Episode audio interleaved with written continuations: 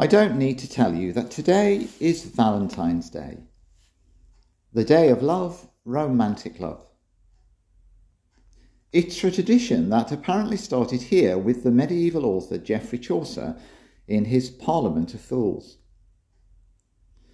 The true nature, however, of Valentine's love himself has been largely forgotten.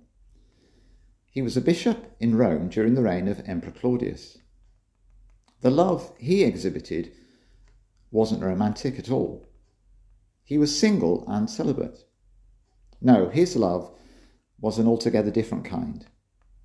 It was expressed in caring for the least, bringing the gospel to the lost, and on one occasion bringing sight back to a blind woman in the name of Jesus. In the end, he was executed on the orders of Claudius because, out of love for the emperor, Constantine shared Jesus with him, and that was a step too far. This Jesus love was far too much for Claudius to cope with, to tolerate. Valentine's story reminds me today that the mark of the disciple is love. It is, I believe, the only mark that counts. It aces all other cards.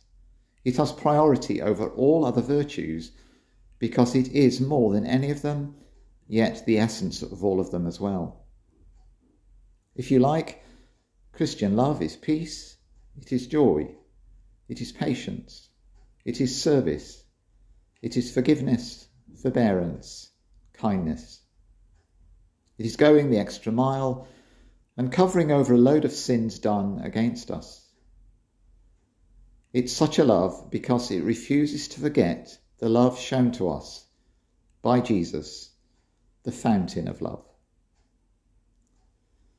On this day, then, of romantic love, perhaps we as believers need to remind ourselves that there is a greater love worth pursuing, a more revolutionary one.